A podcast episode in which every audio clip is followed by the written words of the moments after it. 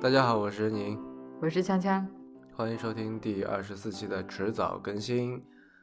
呃，我们从硅谷回来了，那么前面听了那么多期的这个硅谷访谈，不知道大家有什么话想说啊、欢迎写邮件给我们来一诉衷肠啊、就是我们也很希望能够听到来自这个听众们的声音啊。嗯，然后在节目正式开始之前，我想做两个小更正啊，呃，一个是在上期节目里面，子川说到一种机枪是在一战当中被使用的，啊、那其实就我当时说是加特林机枪嘛，但其实不是啊、应该是马克沁机枪。嗯，在上期的这个 notes 里面我已经做了一些更正，但是在这里再跟大家再重复说一下。第二个事情是关于这个绝种种子的事情。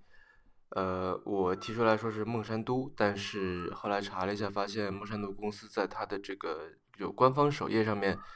呃，也提出了就是跟声明吧，有一个声明在那里，就是说，呃，之前关于就是孟山都跟绝种种子这种的这个事情都是谣言，这样，呃，那我本身我也不知道这个到底算是谣言还是怎么样，但是我就在这里想跟大家就是更正一下，因为他在那个。呃，声明里说，孟山都从来都没有使用过这个绝种种子，也就是说，这个种子种下去，它是没有办法再产生新的种子的这样一个技术的。他没有从来把朋友们呃没有把这样的种子卖给农民过啊。然后今天这一期的话是，嗯、就是再一次有一点特别，因为这个并不是说我们特意想录的一期节目。嗯呃，缘由是这样子的，当时我们在硅谷的时候是住在那个 Palo Alto 当地的一对中年夫妇家里面，嗯然后呢，后来就是阴差阳错发现，这个男主人他是在 NASA 里面做工程师的，然后，然后你不是本来就对 NASA 以及这个航天航空领域就是比较感兴趣嘛，是所以就呃有有那么两次机会吧，有点时间就跟他聊了一聊，然后就是从这个 NASA 的事情聊到了一些跟航空航天领域相关的创业方面的事情，然后回过头来想想，觉得这个聊天过程还挺有意思的，嗯所以我们就把它就现在把它整理了一下，嗯嗯，想做成一期节目给大家听一下。对。另外一个契机是前两天，也也不是前两天了，前一阵子吧，可能是对在国庆长假开始之前，对，就是在那个第六十七届这个国际宇航大会上面，嗯呃，Elon Musk 说，就是那个特斯拉那个电动车那创始人，嗯以及钢铁这侠个对，以及这个 SpaceX 跟 Solar City 的创始人，嗯，他在那大会上面发表了一个演讲，然后里面谈到就是他的这个所谓就人类殖民计划嗯啊，就是要把人类送到火星上面去，嗯这样，那整个计划就从计划本身来讲，我觉得还是比较激动人心的，对吧？嗯一嗯如这个 Elon Musk 就是之前所做的所有的事情，啊、他算是我觉得目前硅谷可能除了谷歌之外，就是仅剩的一怎么说呢？有带有那么一点点疯狂科学家，带有那么一点点这个狂想者色彩嗯嗯的一个创始人。嗯对吧？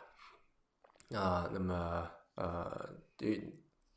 真他当时还放了段视频，我们可以回头给他就放在这个 notes 里面嗯啊、呃看那个视频，反正我是觉得热血沸腾了。嗯呃，虽然说就是有很多人都在质疑他的这个这个想法的可行性，其实嗯嗯就是在那个大会当初就在当场也有记者问，提出了一些这个怎么说呢，比较技术性的问题，什么宇宙射线怎么办啊，类似这嗯种，啊，他也没有给出一个很明确的解答。那我相信这里面，呃，就不言而喻的技术上的难度肯定是有很多嘛，是吧？嗯呃，但是就本身而言，我觉得还是一个挺激动人心的一个想法，至少。嗯啊，就是他跟他做什么高速列车啊等等其他一些别的想法，就是比起来，我觉得这个火星殖民就听起来就是更有意思的，嗯是吧？嗯，呃，我记得还有哪一个哪一个学校里面，好像是普渡大学还是哪里，就有一个教授做做了一集一集播客，专门呃来挑他这个刺，就是说 这个东西怎么怎么不好，就是说他觉得肯定实现不了什么什么。嗯啊，那我觉得这些都是怎么说呢？就是自然而然会产生的东西。然后，嗯呃，正是因为有这些声音的存在，那我们且不去说它，而且也没有能力去去判断它到底是这个，呃，就是这个批评到底有没有道理，对吧？然嗯后这个呃，Elon Musk 本人他做这些事情，就是到底是这个狂想色彩多，还是说这个现实色彩多？对嗯吧？到底这个事情可不可能像他说的？他说几几年来着？反正就是在很短的时间之内，他十年之内嘛，对对对，就可以说实现人类殖民去火星，第一批人过去这样。嗯呃，十年之内这个事这个时间听上去呃不遥远，对吧？但整个嗯事情听上去还是挺遥远的。嗯嗯啊、那我也我们也希望说能够借怎么说呢这期节目，然后呃来跟大家来介绍一下 NASA，以及来怎么说呢，来感感受一下，就是说呃在 NASA 做工程师是一种什么的什么样的体验吧。啊嗯，对，可以这么说，就是嗯，这期节目我们就首先不会去从一个比较专业或者技术层面来讲这个 NASA 或者说这个美国航天领域方面的一些创业的事情，嗯就更多的是一种科普性质吧，当中也会我穿觉插得很连多科普也算不上啊，就是比方说嗯这个呃那个人，就是我们住房的那东个房东那个男嗯主人。嗯，它对吧名字叫做蛋，对，他叫 Dan Rasky，呃，然后这他在做的那个东西，我回头查了一下，叫做就 PICA 是一种热屏蔽材料，Pica，然后翻译成中文，我直接用谷歌 翻译的，叫做焚泉浸渍炭烧石，所以这个就反正翻译成中文，我也不知道说是什么啊、我觉得就是我们这次可能也谈不上是什么科普什么的，而是说，呃，反正就是说把我们这一场有意思的对话。呃摘出来翻译出来，呃给大家听吧，基本上属于这么一个一个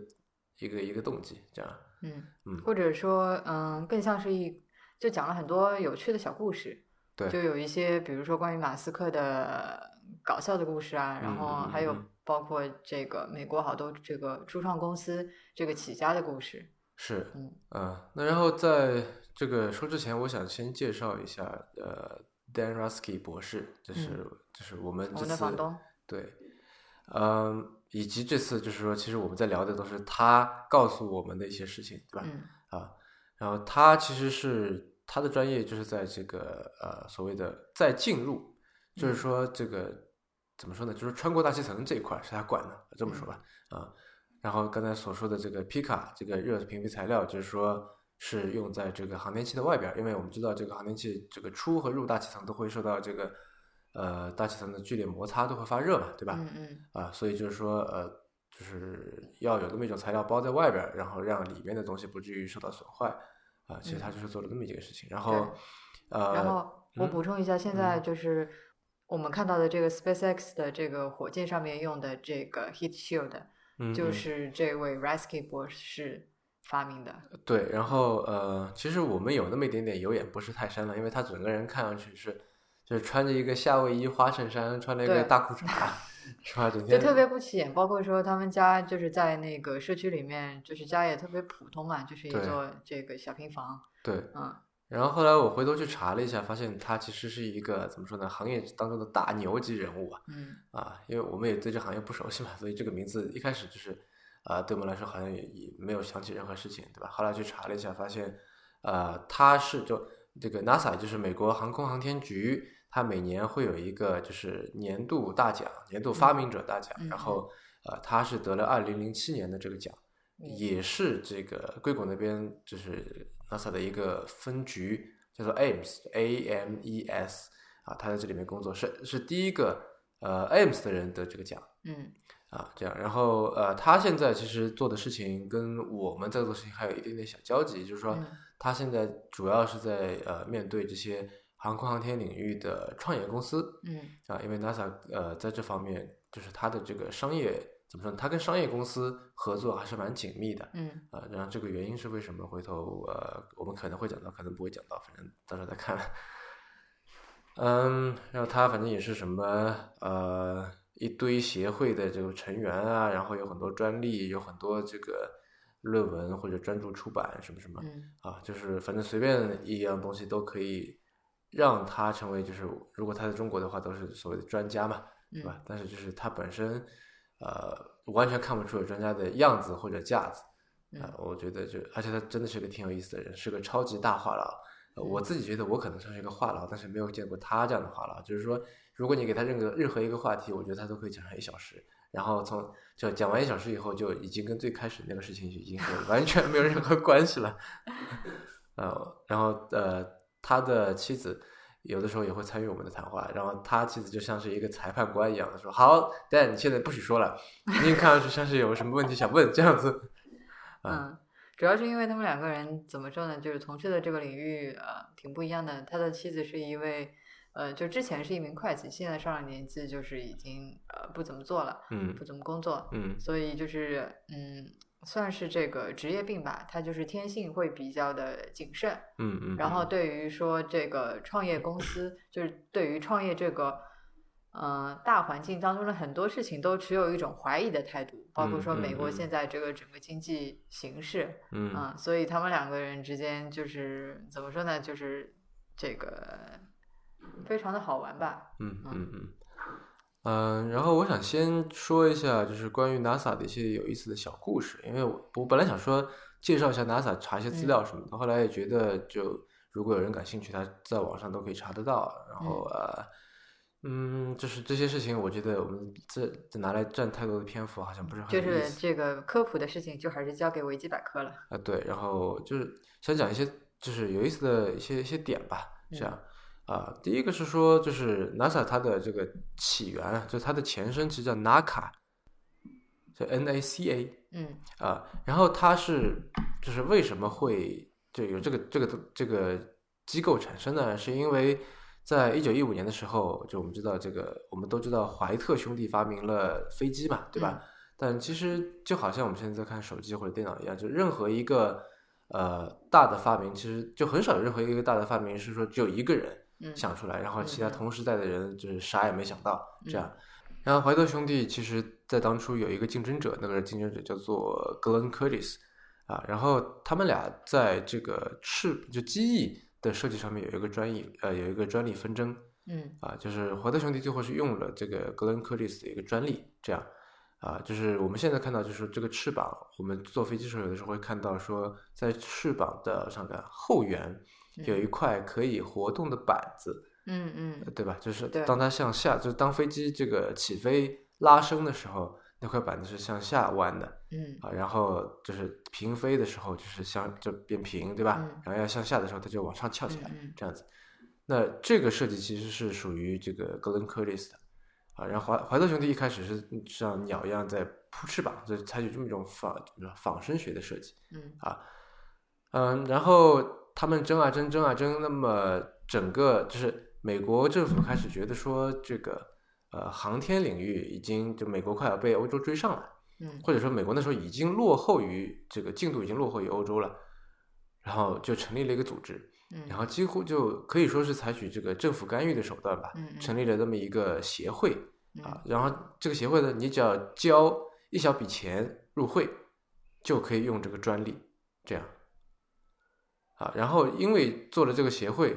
所以就成立了这个这个 Ames，然后把它放在西海岸，嗯就是为了防止当初这个德国人来轰炸，因为这个西海岸，美国西海岸离德国比较远一点，所以你说这个 AMS 的这个机构的话，这个分支的话，当时其实就是从那个组织发展过来的。对，不只是 Ames，还有像那个莫哈比沙漠里面的那个 Armstrong。嗯，还有 Glen，还有 Lanley，就是弗吉尼亚州的那个那就是 Lanley，说整一个 NASA 当时的前身就是这个组织。就是基于那个做的。嗯然后在一九五八年的时候，艾森豪威尔总统嗯在这个 NACA 的基础上面就组建了 NASA 嗯啊，然后又加了另外这个六个基地，这嗯样，所以造成现在就一共十个基地这样的一个局面。嗯啊。然后，嗯，我们可能在一些电影或者一些小说里面看到嗯说，这个，呃，如果宇航员就发生有什么危险或者什么，都说嗯啊，Houston，Houston，对吧？嗯，对，他说 Houston 我们怎么样了？Houston Mayday Mayday 这样啊、就是为什么是 Houston，为什么是休斯顿呢、因为嗯休斯顿中心，因为那个 NASA 很多中心有这个不一样的功能，好像嗯那个 Ames 它就是做什么隔热啊，做空气动力啊，对吧？然嗯后在那个肯尼迪中心，就在那个什么州来着的？呃，那呃个我佛罗们里达呃，对对对，呃，然后这个佛罗里达的这个肯尼迪发射中心，我跟强强都去过，啊、然后这个中心实际上是波音、洛克希德马丁再加上 NASA 一起做的一个公司，啊、然后呃，这个公司就是负责发射，嗯然后休斯顿呢就是做 mission control，就是任务控制啊。然后呃，他也是在他那边有个宇航员中心，也就是说，整一个的，就是怎么说呢？我们因为我们现在做的是什么酒泉卫星发射中心嘛，就是管发射啊。然后我记得好像指挥中心也是在酒泉嗯啊，但是就他们之间的这个分，就是怎么说呢？呃，肯尼迪中心跟休斯顿那个航天中心其实是差距蛮远的，嗯因，为休斯顿是在中部嘛，中南部对吧？对，那为什么会放到休斯顿这个地方去呢？是因为当初的这个总统叫林登，嗯我记得叫 John Lyndon 对吧？嗯嗯，然后这个林登呢，总统呢，他想要就是进行一个像我们现在西部大开发一样的说，他想要做一个南部工业化，嗯然后就是他把这个本来要放在波士顿的，也就嗯放在这个 MIT 麻省理工学院旁边的这个这个 Mission Control Center 这个任指挥中心搬到了德克萨斯州，搬到了休斯顿，嗯这样子就是强行搬过去的，几乎就是说一纸公文说你们这儿不许动了。然后那时候已经其实，在休斯顿啊，不，其实在波士顿那边已经开始做了，然后嗯说你们都停工，然后把这个所有的东西都给搬到休斯顿去，就是说我强我坚持这东西必须在这个休斯顿才能弄嗯这样啊，所以呃啊，这个我就不说了，本来想说点别的事情，那么。呃，然后我是问到他说，这个 NASA 的组建跟苏联的这个星球大战计划是不是有关系？啊、他说 NASA 组建本身是没有的，嗯啊、但是就是因为他这个呃，艾森豪文的时候还没有到冷战的时期嘛，然后他嗯其实是想做一个就是说有民间商业支持或者说跟民间商业有挂钩的这么一个政府的空间项目，因为嗯那时候就觉得说呃，航天这个事情是就是怎么说呢，美国不能落后于人的，嗯啊，然后呢说我们一起来做这么个东西，然后但是什么是跟星球大战有关呢？阿波罗登月计划是嗯啊，就是在肯尼迪总统的时期啊，就做了这么一个怎么说，呃，算是跟苏联杠上了，对吧？嗯苏联也在要要发射火箭要登月，加加林第一次对吧？这个人类上太空什么什么啊，然后就两两个超级大国开始相互较劲儿，这样。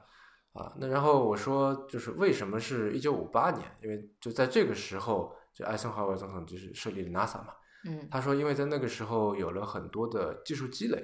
然后技术积累是什么呢？就是从二次大战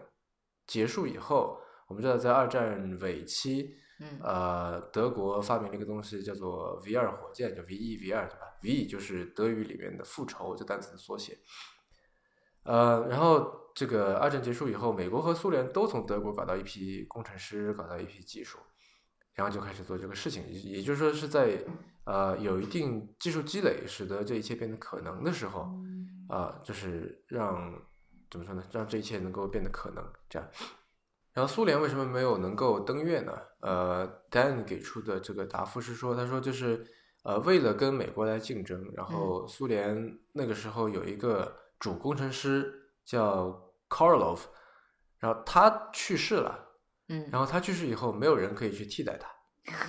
然后导致整一个项目其实处于一个就搁群浅龙了，对处没有没搁浅，但是处于一个群龙无首的状态嗯嗯，啊。然后这个我们知道登月需要火箭嘛，对对吧？？这个苏联的火箭爆炸了三次，嗯，然后最是损在那个工程师去世之后，对，然后损失最惨重的一次就是第一次，嗯，因为他们很想就是想展示说我们对火箭很有信心，所以嗯就嗯在火箭发射的时候让工程师就是就工在程边上看着，对在边上看着，然后火箭一爆炸以后死了很多工程师，然后苏联一直都没有从这个事情当中恢复过来，嗯又试了两次，然后每次都爆炸，嗯然后就放弃了这样，然后美国因为没出这个事儿，嗯所以最后就是能美国就也是现在唯一把人送到月球上面回来的嗯一个一个国家。嗯然后说到这里，可能会有这个呃听众就想到之前网上有些传闻啊，说这个事件是假的是啊吗？， 对，说就从很多什么照片啊什么可嗯嗯能考嗯证出来说这事情是不可能的什么的啊。然后呃，我也开玩笑一样的问了一下丹这个事情， 然后然后他就说就是呃日本和美国的就我们中国不是发射那个嫦娥号嘛，对吧？嗯就是都发现了当就是都在月球上面看到了痕迹对当初美国登月的痕迹，这样就看到了美国留在那里的东西，就嗯所以这事情是就确定是真的了、嗯啊，嗯就没有什么再有任何的疑虑这样。嗯嗯、那么刚才说到就是 NASA 一直跟这个商业公司联系非常紧密，对吧？嗯其实是呃，在一九六七年之后，一九六七年的时候，这个 NASA 拿到的政府预算是达到了顶峰，嗯然后到那个时候，从那时候开始往后，因为就这个事情怎么说，这个星球大战慢慢的开始冷下来嘛，嗯所以就这个政府给 NASA 的预算慢慢的往下降，然后呃 NASA 呢就在想说，那我怎么样才能够呃保持我自己在做的事情，对吧？但是尽量少花点钱，所以他就去越来越多的跟民间去挂钩、去合作，这样啊。当然，这个事情本身我知道就肯定会很难嘛，是吧？嗯政府和民间虽然可以有这共同利益，但是肯定会产生各种各样的冲突，对吧？但他丹就说，他说只要大家有这个共同利益，能够有一致的目标，呃，就能够就是呃一起工作，然后就嗯是做一些进展啊、所嗯以目前来看，这个呃怎么说，这个想法这个方向还是对的嗯啊、像这个 NASA 跟 SpaceX，他们之间的合作其实是非常紧密的啊。呃，SpaceX 从 NASA 那里拿了很多的合同，就你想，SpaceX 作为一家公司，它要能够有这个正向的现金流进来。嗯他必然要去做生意嘛，对吧？那嗯他这个在这个领域，其实能跟他做生意的人，或者说公司，其实已经少之又少了，对吧？那你如果在美国的话，那 NASA 肯定就是第一大客户啊。嗯然后 NASA 的确也外包了很多事情给 SpaceX 做嗯啊，所以就是能够，就如果没有 NASA 的话，就是 SpaceX 肯定起不来，而且 NASA 也给这个 SpaceX 提供了很多的技术方面的支持。嗯我觉得就是这点上面，就是所谓的官商勾结，可以这么 说，就还是一个挺正面的一个事情。嗯，然啊后这边我补充一点信息，就是你刚刚说到的这个 NASA 和 SpaceX 合作的，就其中当中有一个项目就是那个 COTS，嗯是 COTS，然后它的这个全称叫做 Commercial Orbital Transportation Services，，中文叫什么？商业轨道运输服嗯务项目，嗯嗯就嗯应该大概是这么翻译的吧？嗯啊，然后这个项目的话，它就是属于这个 NASA 就是对外招标的，有嗯很多公司，就是包括 SpaceX，还有呃那个洛克希德马丁嗯等等大公司去那个竞标。嗯然后所有的这些大公司里面，SpaceX 是从一开始到现在每一轮都中标的，都参与的公司。嗯嗯嗯，因为它是这样子的，它这个项目的话是属于就是每一个阶段就是招一次标，不是说我从头到尾就是只招一次，然后这个中标的公司就是从头到尾一直都负责下去。嗯它是每推进一个就是呃怎么说，每每完成一个阶段性的目标，嗯然后我就就是再招一次，嗯，完成一次，然后再招一次。嗯，然后层层递进，到现在的话，就是唯一全部中标的、全部参与的，就是 SpaceX，、嗯这个还挺了不起的。嗯嗯嗯呃，然后因为这个 Dan 是在做呃，目前是在负责这个太空领域的创业，因为 NASA 我记得它专门有一个什么 portal，嗯，专门就是用来对接这个 NASA 和创业公司的。它有一个内部的小项目，叫做这个呃 Small Business，呃叫做 Small Business Innovation Research Program，啊，就是是专门针对这些天航空领域的这个中小型初创公司的。嗯然后现在的话，这个我们的房东就是因为它包括了很多话题嘛，其中一个话题的这个经理，所以每年的话，他们都会去看、去审核很多这个初创公司的 proposal，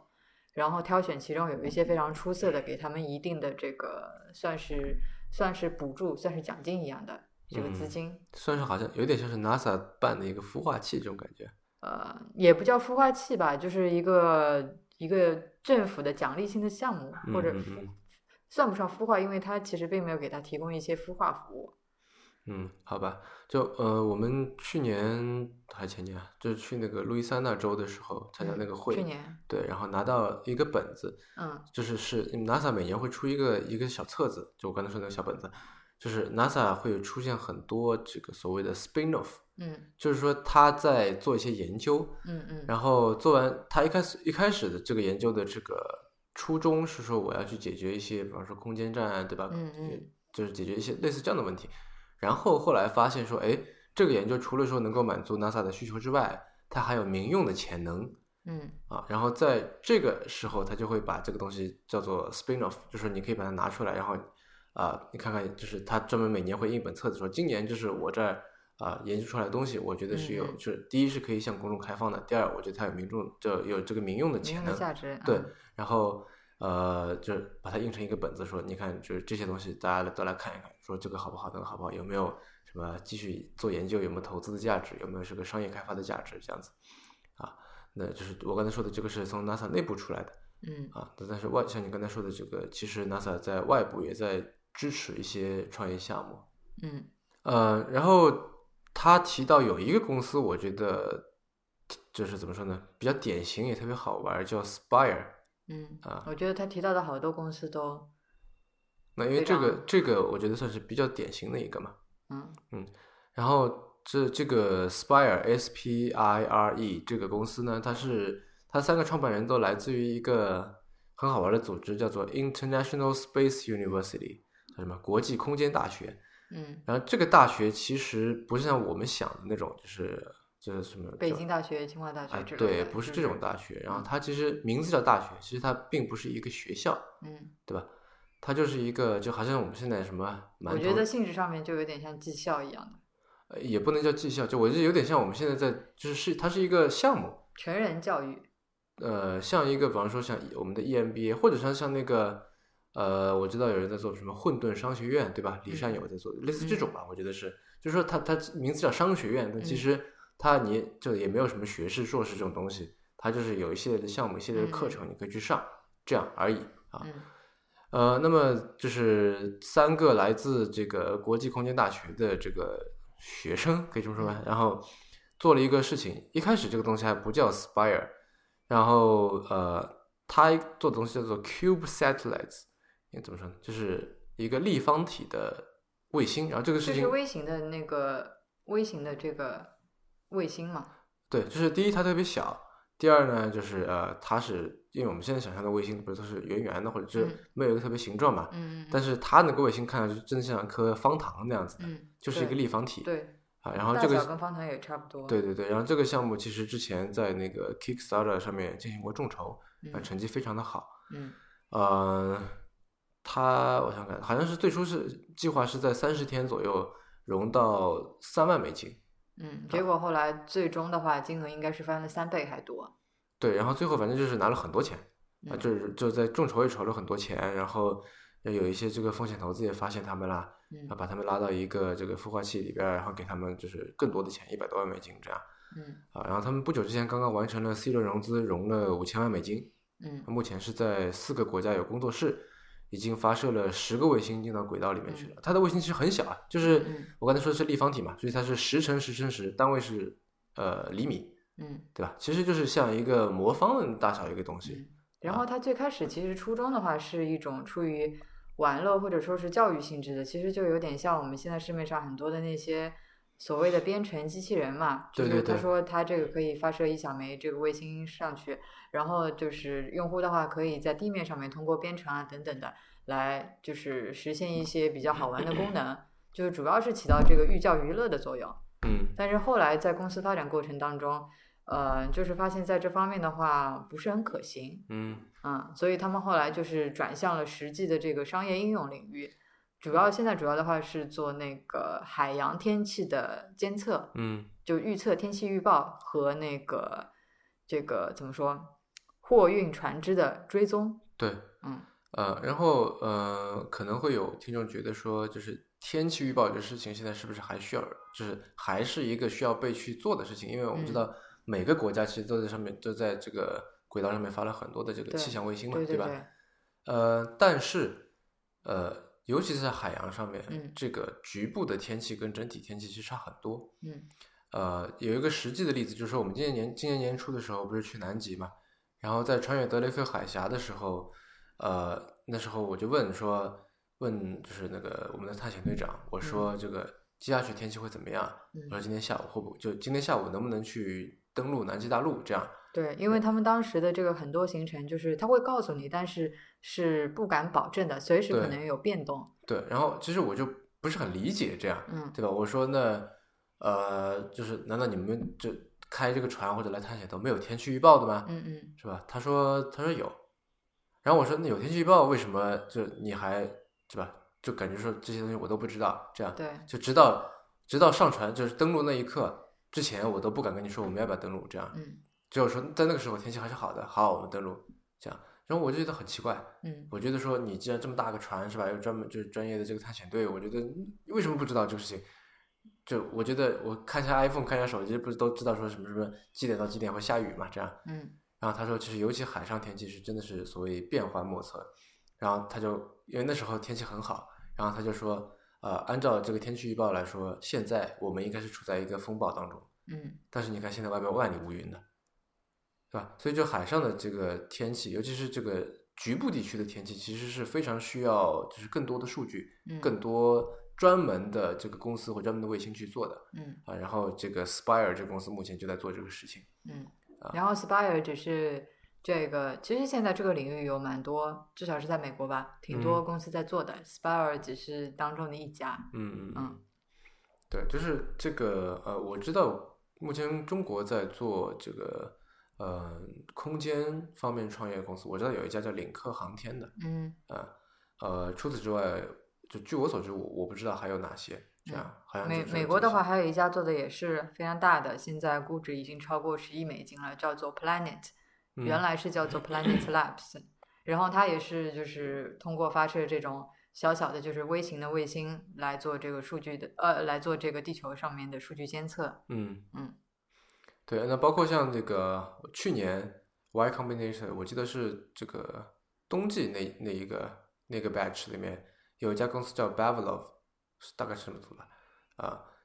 可能不是这么读，可能我记错了。就是它是做 3D 打印火三 D 打印火箭引擎的，因为火箭引擎就是相对来说，如果你要去开模，什么制作成本会比较高嘛，然后他就想用 3D 打印的方法把这个成本降下来啊。这项目郭威还投了，嗯，啊，哦，好吧。对嗯，关于这个呃降成本的，就是我刚刚提到的那家美国的初创公司，叫做 Planet 星球的这家公司。嗯，它是从另外一个角度来讲成本的，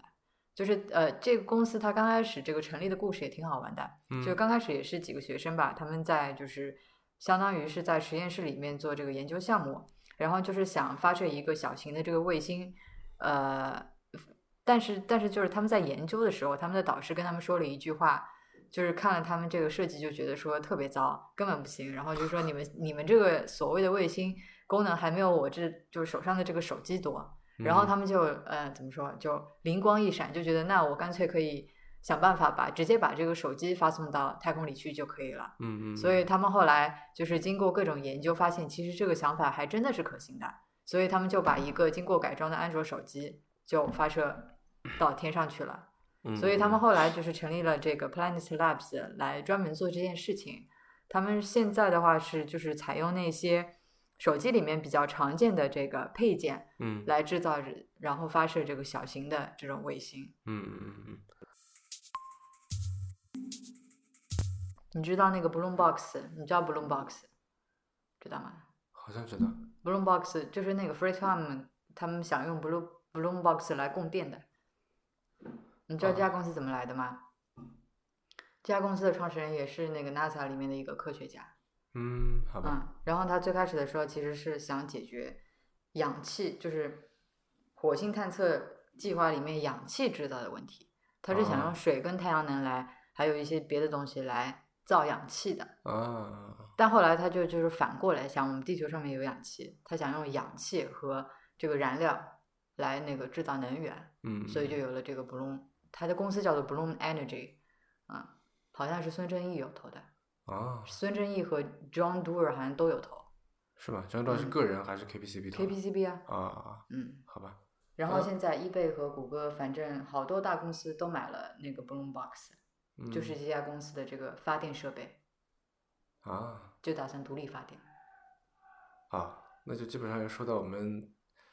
就之前翻译那些文章什么，对啊，对啊，对啊，，范式转移和能能源那块儿去对了，是啊吧？，而且 Bloombox 已经做了好几年了，一哦零一年就成立了，啊，现在已经十多年了，做的已经很大了，很成熟了。嗯嗯嗯嗯，对。然后其实我问这个 Dan，我说你觉得哪一家太空领域的这个初创公司，就我用的词是 startup 最，嗯就是嗯哪家最成功？然后他回答是 SpaceX，然后我我觉得就 SpaceX 在我看来不算是一家很典型的一家创业公司嘛，对吧？嗯呃，就呃，Elon Musk 在刚开始的时候就拿了就砸了一亿美金进去，嗯就你想全世界范围内 哪一家初创公司从一开始就一亿美金这个资本呢？我觉得也很少吧。嗯，然后并且也是一个就是非常成功的，而且啊对非常有名的这连续创业者。是是是，嗯呃，然后呃，就我就说这这个怎么说呢？包括说那个什么 Blue Origin，嗯就是那个贝索斯在做那个事情，嗯就是我觉得这这两个都不算是这个创业公司嘛，虽嗯然它也是新成立，但是由于它有很多这个特殊性，它不算很典型嗯啊。然后呃，我说那除了这两家之外，就没有起点那么高的这个创业公司之外，还有哪家做的比较好？嗯然后 Dan 的回答就是你刚才说的那个 Planet，, ，Planet，对，嗯，没错。嗯然后就是这里面当中，我们有一个，嗯，怎么说？当时问了他一个问题，就是说，通常人们会觉得航天航空领域的话，呃，不是一般的初创公司，就尤其是可能在这个行业里面没有很多积累、没有很多资金的这个初创公司，可以做些什么事情的？嗯因为怎么说，就是这方面的话，首先是通常是我们所知道，呃，需要高精尖的技术，对吧？首先是这方面是有政府很主高导的对，有很高的技术门槛，嗯对然后并且，呃，这个技术的话也不是说马能够马上变现的，需要长期的发展，那就自然的会需要大量的资金。嗯那这样子的话，就是对于初创公司而言，就这这个还是一个可以发展的领域嘛？嗯，对，我我其实呃，在有这个问题的时候，我脑子里第一想过的是嗯说，呃，由于这现在政府对于很多项目，无论是中国和美国啊，嗯都是采就很多领域吧，都采取一种监管的态度，嗯对吧？那你说你要你要你要飞到天上去，嗯你要去发射卫星，我不知道这事儿，就是我因为我也没也没有试过，但是我现在想想，我觉得这事情应该不是随便什么人都可以弄的。嗯是吧？你要发个微信上去，就肯定是要审批过的吧，嗯是吧？嗯那就是或者说你要做相关的事情，就我不知道会不会涉及到这个政府监管等等，但肯定会有。嗯，然后呃，我觉得也许这个这才是这真正意义上的第一关，是吧？就是说，嗯就算你有技术，但是人家不许你不就不带你玩儿或者不许你搞，那你也一点办法都没有。对对？吧？就首先是需要政府这个采取一个很这开放的态度，然后第二才是说我们看能不能呃开发出一种技术来，或者说把新的这个或者现有的技术应用到这个航天领域去，这样啊、那当然这个也是需要很呃怎么说呢，很高精尖的技术以及这个很多的这个资本来做的一件事情。嗯对，呃，那然后其实 Dan 他本身的想法是说，就是嗯怎么说呢？就是航空航空航天领域的确主体，无论是在世界上哪一个国家，都是政府，对吧？就肯定是政府来主导做这个事情，呃，没有哪一家民间公司能够在这个就整体的这个呃，无论是技术还是说这个呃财力、人力各方面，能够跟这个政府能够跟 NASA 或者是中国中国什么中国航天局对吧相比，但是 还有很多特别小的一些市场，嗯，其实是呃，对于创业公司而言是有呃怎么说呢，有就是优这势个的，也不叫有优势吧，就有至少有这个进入的空间，有机会的，嗯对吧？嗯，就比方说这个 SpaceX 在做的一些事情，嗯呃，比方说那个 COTS 项目，你刚才说的那个，嗯对吧？呃，而且还有有一些事情，也许不是政府能够就每某一个国家的政府能够做的，就在这个时候，也许是这个商业公司来做可能会更好。比方说，像 Dan 提了一个东西叫 World Wide WiFi，这也是 WWW，那我们现在外文网叫做 World Wide Web 嘛，对吧？嗯然后它那个叫 World Wide WiFi，就是说全世界范围内的 WiFi。呃，那这个事情其实谷歌在做啊嗯，那个项目叫什么来着？叫 Bloom 还叫 Bloom？就是说它放了，它打算用很多这个高空气球，然后上面嗯就因为发射卫星毕竟成本比较高嘛，嗯所以就它想用这个气球的方式，嗯用那个太空气球上面绑绑上那个就是信号发射器，啊嗯，然后来组建一个遍及全球的一个一个就 WiFi 网络啊，这个事情谷歌在做，Facebook 在做，然后 Elon Musk 也在支持。嗯然后其实呃，像这这里面就可以有一些就是创业公司去做的一些事情，嗯，对吧？吧？比方说，那你可以先做一个小的，是吧？嗯你先做一个，比方说覆盖整个浦东的一个这个 WiFi 网络啊铺，然后你如果这个验证成功了呢，你可以覆盖整个上海，你覆盖整个华东，对吧？中国、亚洲等等，就这个上面其实还是有这个小公司，你以比较低的成本啊，比较低的这个资金需求去进入的，这样你也可以就是最终是有所作为的这样的空间嗯啊。然后，并且这个也是有巨就非常巨大的商业价值的。嗯啊，就你想，如果是一个呃，怎么说呢？一个刚才说的这个 World Wide WiFi，那其实嗯你无论是中国还是美国，哪家政府去主导这个项目，其实都不是特别的怎么说呢？合适都比较尴尬嘛，嗯是吧？你看现在谷歌要进中国都那么麻烦，你嗯说要是就是因为它有对吧这种内幕、这种背景跟政府的关系嘛？那如如果说就美国现在做了一个东西，说啊，现在你现在中国人都通过我这个来上网，那我觉得中国嗯政府肯定不会同意的吧，是吧？呃，然后刚才说了很多次都提到那个 Elon Musk 啊，其实 Dan 跟他私下交往过很多次，然后呃，整个私交也还挺不错的。啊，然后其实我还蛮吃惊的，就是说也不叫吃惊吧，就是我因为 Elon Musk 在我看来，就是在我的原来的印象当中，他是一个就是特别特别遥远的一个人物，对吧？传奇性人物，就是觉得说，就他感觉是跟什么跟跟科比、乔丹，跟就是你知道吗？是这种类似的人，呃，然后哎，突突然眼前有一个人说，呃，我跟他关系很好啊，跟他吃过很多次饭，你是突然明白觉得自己跟他的距离拉近了不少，是吗？呃，我不敢这么说，但至少说他就是至少说现在有一个第一手的资料，对吧？就我问一些关于这个 Mask 的问题，他不是说我看了一本什么书，我不是什么，而是说啊，上次吃饭的时候他跟我说说过什么这样子啊，所以我觉得那时候还觉得蛮激动的啊。然后当然了，我就借这个机会问了他很多这个关于 Mask 的这种八卦啊或者怎么样， 也不叫八卦吧，就是有趣的小故事。呃，那总体来说，呃，Dan Rusky 这个人对 Elon Musk 的评价还是我觉得是非常正面的。我觉得很高啊，非常高。对，嗯然后呃，他反复提到的一个词就是“driven”，嗯，这个词你觉得要翻译成中文叫什么？坚韧不拔。对，一我根觉筋得很难找到一个就是非常契合的对应的词，但是它的这个主要的意思就是指坚韧不拔，然后对于某件事情特别的执着。嗯，就是说这种态坚度韧不拔，而且自我驱动，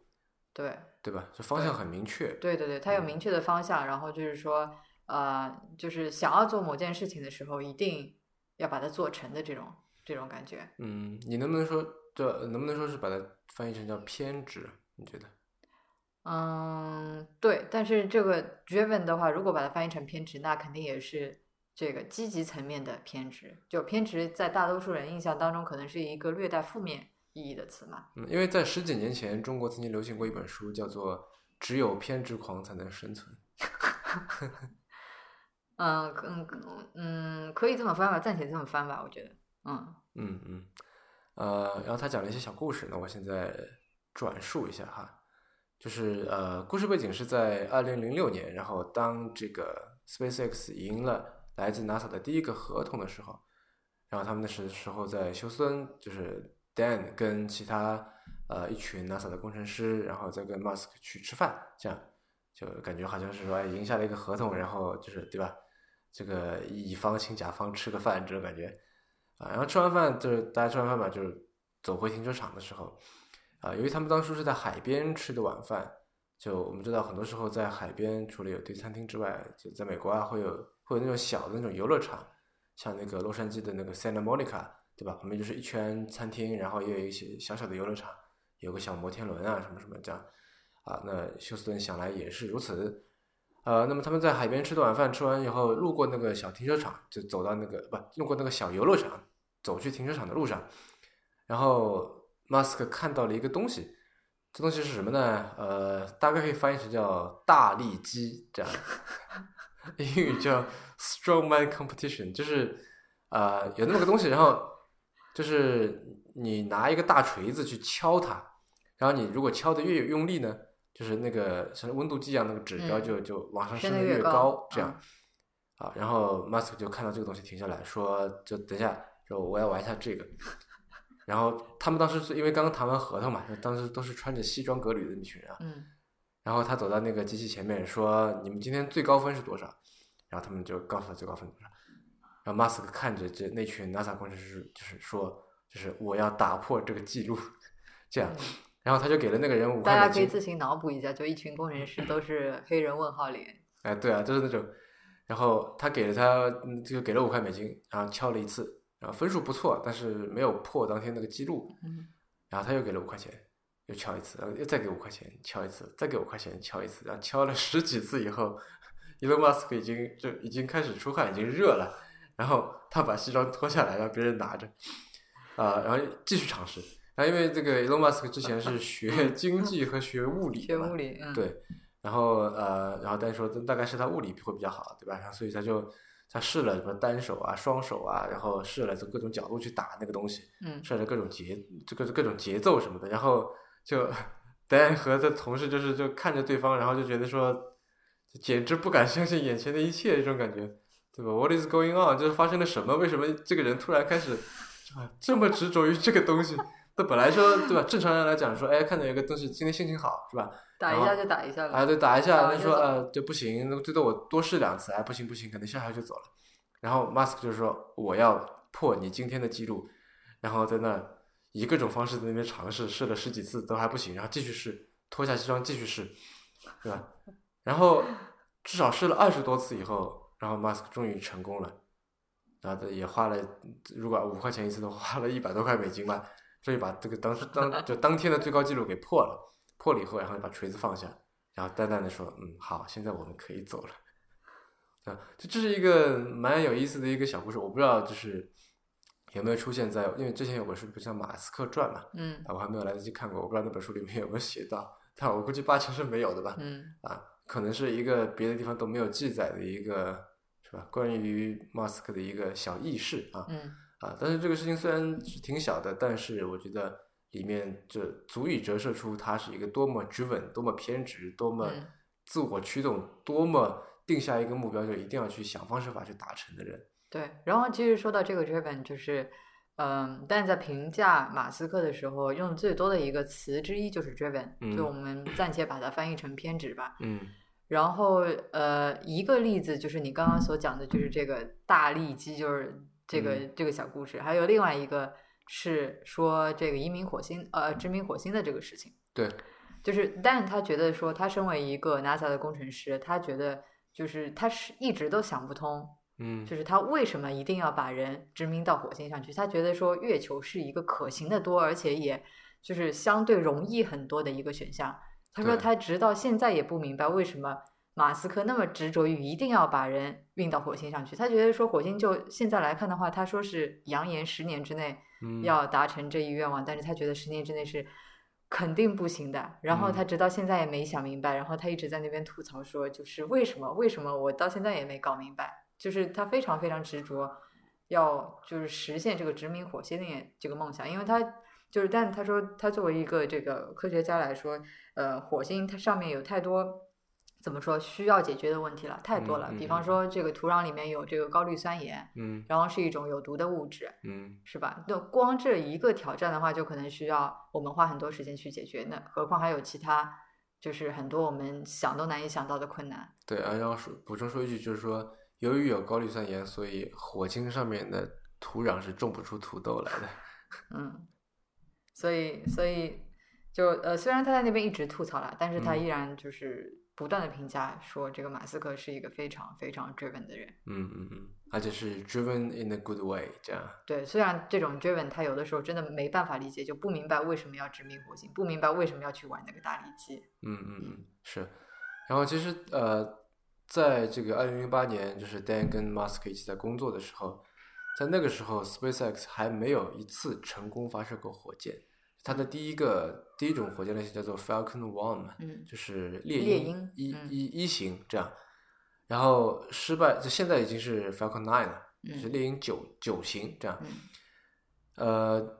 在这个一型失败过三次以后，第四次才成功的。然后在那个时候，其实失败了三次以后，SpaceX 已经在这个破产边缘了。嗯就是如果这个再不成功，那这个项目就没了。这样，嗯，而且那个时候他的其他那两个公司是，呃，这个什么 Tesla 之类的，呃，运营的情况也不是特别好，是都是在亏钱嘛。对，因为在那个时候，这个 SpaceX 就是 Mask 一开始放进去那个一亿美金都花光了嘛，嗯啊，然后你如果要拿潜在的业务啊什么的，你也要这次发射成功，你证明自己才能拿到、啊。然后那时候 Mask 给整个公司发邮件说，如果在准备阶段出现任何问题，就任何人可以在任何时候打他的手机，他就把自己的这个个人手机号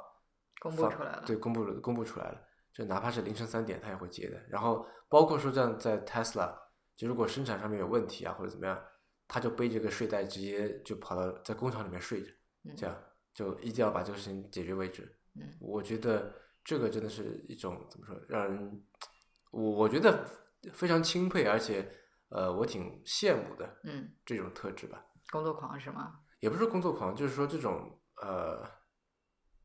怎么说呢？我觉得是非常强大的内心吧，嗯是吧？嗯，因为你在做一件事情上面会有很多很多的阻力，像我刚才说的，他在那边呃，最一开始我刚才不是说到说有很多人跳出来说你这个火星殖民计划不行，对吧？嗯或者怎么样？嗯那当中有一些是呃基于这个科学的分析，有一些可能就是冷嘲热讽，对吧？嗯但是无论是哪一种，都是对对这个 Mask 来讲都是需要去解决的问题，嗯对吧？都是需要去去怎么说对付的一些一些事情吧。嗯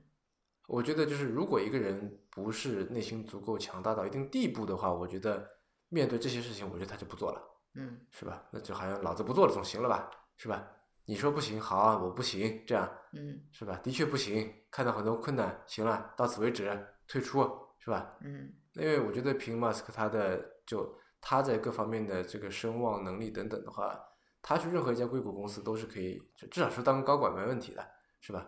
这这个人绝对是饿不死的，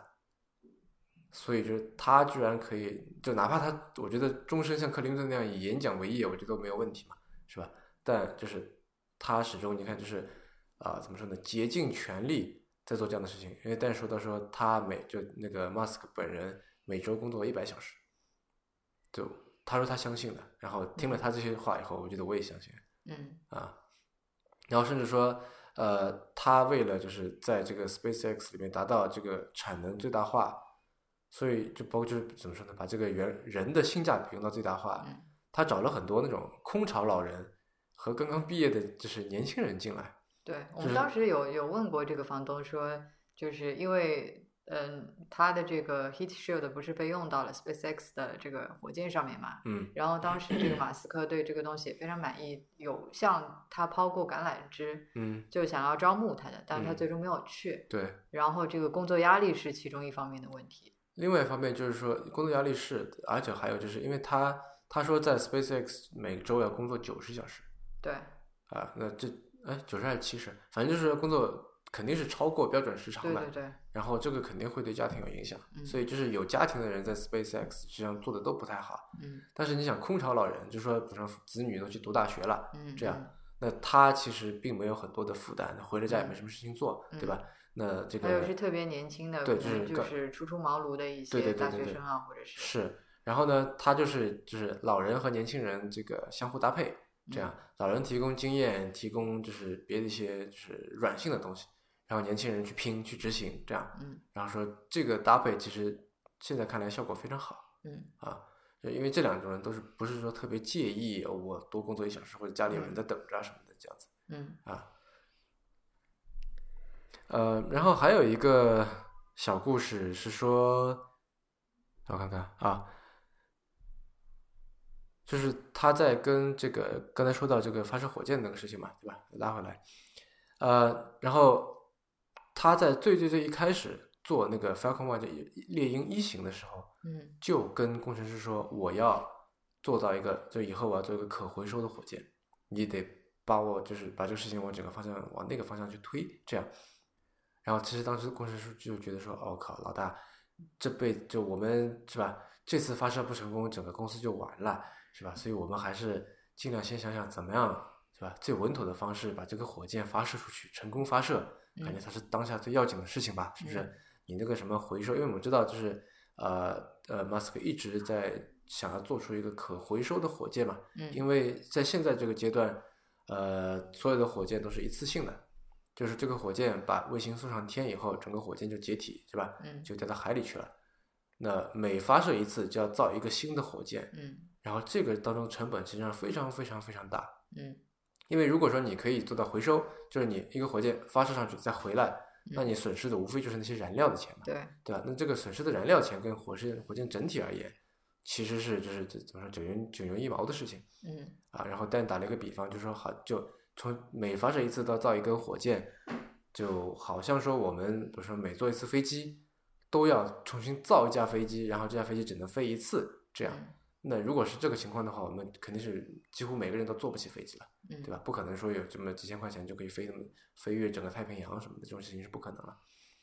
呃，那所以就是呃，这是就火怎么说？可回收的火箭本身当然是一个怎么说？呃，可以就值得并且非常应该去追求的一个目标。嗯但是就在那个这次发射不成，公司就会完蛋这样的一个绝境下面，嗯 m a s k 心心念念的还是他的那个这个目标，说嗯你要做给我做成可回收的，你要做成可回收的。啊，工程师说，那我们先发射成功，啊，发射成功以后我们再来研究可回收利用嘛。但是 Musk 一直不妥协，对吧？就他刚刚在创立呃 SpaceX 的时候，就想着我要做一个可以回收的火箭，嗯这样对吧？因为他是一个经济学家嘛，他知道如果不能做到这个重复利用的话，嗯也就没有什么意义，对，就没有任何意义。啊，嗯，然后再有一个他比较 driven，以及就是说在 Dan 眼里看来，这个 SpaceX 也像奇迹一样的事情是，呃，我问到他，我说你对 Musk 这个人的第一印象是怎么样的？嗯对吧？因为这个 driven 感觉像是怎么说呢？就大家打交道好多次以后，发生很多事情以后，然后才会有一个印象嘛。嗯然后他说第一印象非常的戏剧化，嗯，因为他们就那个他是一开始是 SpaceX 跟 NASA 要合作，然后谈来谈去，结果谈的不咋地。那么他作为一个资深的工程师出面来解决这个事情，然后他跟 Musk 其实聊得还不错，就来来回回，但是那个时候都是在电话会议上面。然后呃，后来呢，在这个 Musk 在这个帕萨迪纳，就是在我记得是在洛杉矶附近，对吧？嗯就是有一个美剧叫《生活大爆炸》。嗯它那里面的这个假设的这个场景，就是那些一就是在一群帕萨人迪纳对，就是住在帕萨蒂纳的啊。然后呃，马斯克在这个帕萨蒂纳有一个会，那么就在这个会上他要做一个演讲，然后但就过去了，因为那个地方离就在加州嘛。但过去，然后就是快要结束的时候，因为一般都是这个这个问答环节，对吧？嗯然后 Dan 就走到这个靠近舞台的位置，在那排个队。然后因为他就他就他是第一个，因为他想跟他想在这个问答环节跟这个马斯克打个招呼，就说啊，嗯那我们在电话上聊过是吧？嗯就是我是谁谁，我想我想就是跟你打个招呼这样。然后基本上就是就是这么一个一个诉求，因为基本上这些人演演讲完了就走了嘛，嗯，是？吧？呃，然后但是呢，马斯克知道说，哎，好，你就是 Dan Rusky 是吧？说呃，我们之前在电话上聊过，好好，好哎，我刚想刚有一个问题想问你，然后马斯克就把他卷进了一场三十分钟的讨论里面， 就不停不停的在问他这个热热屏蔽的事情，就两个人就当场就聊上了。嗯然后丹其实挺尴尬的，因为丹后面排了有二十个人，每个人都想能够跟那个能够问马斯克一个问题，能够跟他稍微聊一点聊几句，对吧？然后但一直就是都在看身后，就是一边回答问题一边在看身后，这样就觉得说非常非常不好意思，就说啊对不起啊，但是他一直在问我问题，这样就简直脱不了身了。是吧？然后问了三十分钟以后，然后马斯克说：“嗯，好，你明天能不能到这个 SpaceX 来来一下？然后我有更多问题想问你。”这样，然后他给了一张，就是他给了 Dan 他的那个秘书的名片，嗯然后，然后第二天 Dan 过去了，到 SpaceX 上发现说这个 Musk 不在，然后秘书秘书跟他说，说 Musk 在一个就他们 SpaceX 刚新租下的一个大车间里边儿，然后就那个 Musk 其实希望你去那边儿，然后他说啊那好吧，然后吭吭吭开了十分钟的车跑到那个地方去，啊那是一个巨大的一个大车间，嗯有四个足球场那么大，就原来是用来修波音七四七的，嗯然后到处都是垃圾，因为人家刚刚搬走嘛，这垃圾真的到处都是，就是是吧？就是各种各样的人家不要的废弃的零件啊，这些机件，反正扔扔的满地都是。然后他就在这个垃圾堆当中在找 Musk，就进去说 “hello”，然后 Musk 说“啊，我在这里”，然后他们就绕着垃圾边走边填。 是吧？然后就因为真的是到处都是垃圾，一堆堆的，就简直是个大垃圾场。然后呃，在那个时候，时间是在你啊在笑什么？然后时间是在九月中旬，然后但但是说你们什么时候 准备搬进来？你在笑什么？ 然后马斯克说十月份， 就你要知道那个时候是九月中旬啊，对吧？然 后但是看着他就觉得说，我靠，简直光把垃圾搬出去需要多久？ 然后他完全不相信，他觉得不可能的，他觉得说基本上什么到十月份差不多把垃圾搬出 去，然后然后是这个差不多需要半年，也需要六个月的时间才能够建立起一 个功能非常健全健全的一个厂房啊。但是啊，但是十月份 Dan 再去的时候，他们已经成功了，就他到了那边，第都一算好了，对垃第圾一也不见了，对，第一垃圾不见了，第二工程师已经在工作了，就是已经把桌桌椅板凳搬进去，然后已经里面在工作了。但与此同时呢，他们在装墙壁，就在这床上涂石灰啊什么的，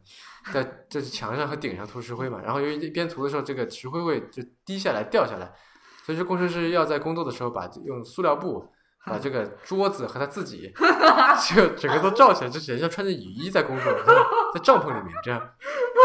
就是一是一副有点搞笑，但是又觉得说非常就我觉得有点感人的那么一幅画面，对吧？ 啊、然后就是他们在做这个 TPS Lab，就 TPS 就是呃 Thermal Protection System，就是怎么说热屏蔽系统啊，因为就是 SpaceX 要做那么一个实验室嘛，然后这个项目就是 NASA 派 Dan 过去就是去做去主持，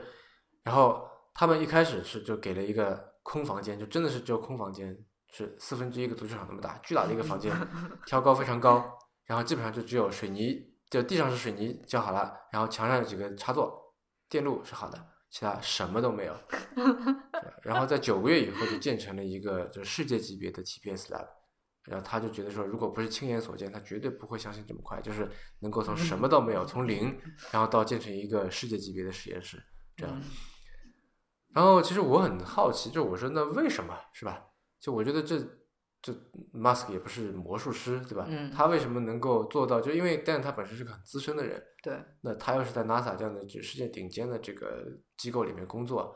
那我觉得他平时见到的事情已经是世界领先了的。嗯，对吧嗯如果说一件事情能够做到说让他都他觉都非得常吃惊，对，就是简直难以置信，那我觉得这简直是吧，简直像魔力一样的感觉了嘛。嗯嗯然后我就问，我就问说，那到底这个马斯克是怎么做到的？其实，然后他，但呃，也没有给出很明确的一个解答。我觉得他可能也不是特别清楚，对吧？在这个这个施工的各方面，但他提出一点，他说，因为马斯克是一个做软件的人，因为嗯马斯克是做 PayPal 起家的嘛，那时候也不是做 PayPal，就是他算是 PayPal 的中途加入，但是也算是 PayPal 的联合创始人。嗯呃，他说因为他是懂软件的，所以他很擅长协调工作。第一，然后第二呢，他擅长把互联网上的各种信息、各种工具都用到极致，嗯就快速去建造原型，快速去迭代。他说这个 Jeff Bezos 也是这样子，就是说，嗯 那传统可能是说他做一个拿出来，然后啊，你看行不行啊？不行，那我再做过，对吧？但就是他是说快速我建立一个小原型啊，它行不行？小行这一点一、一点二、一点三、一点四，快速的就是这个把这个版本迭代上去。嗯然后就是大家反正就三班倒连续的工作这样。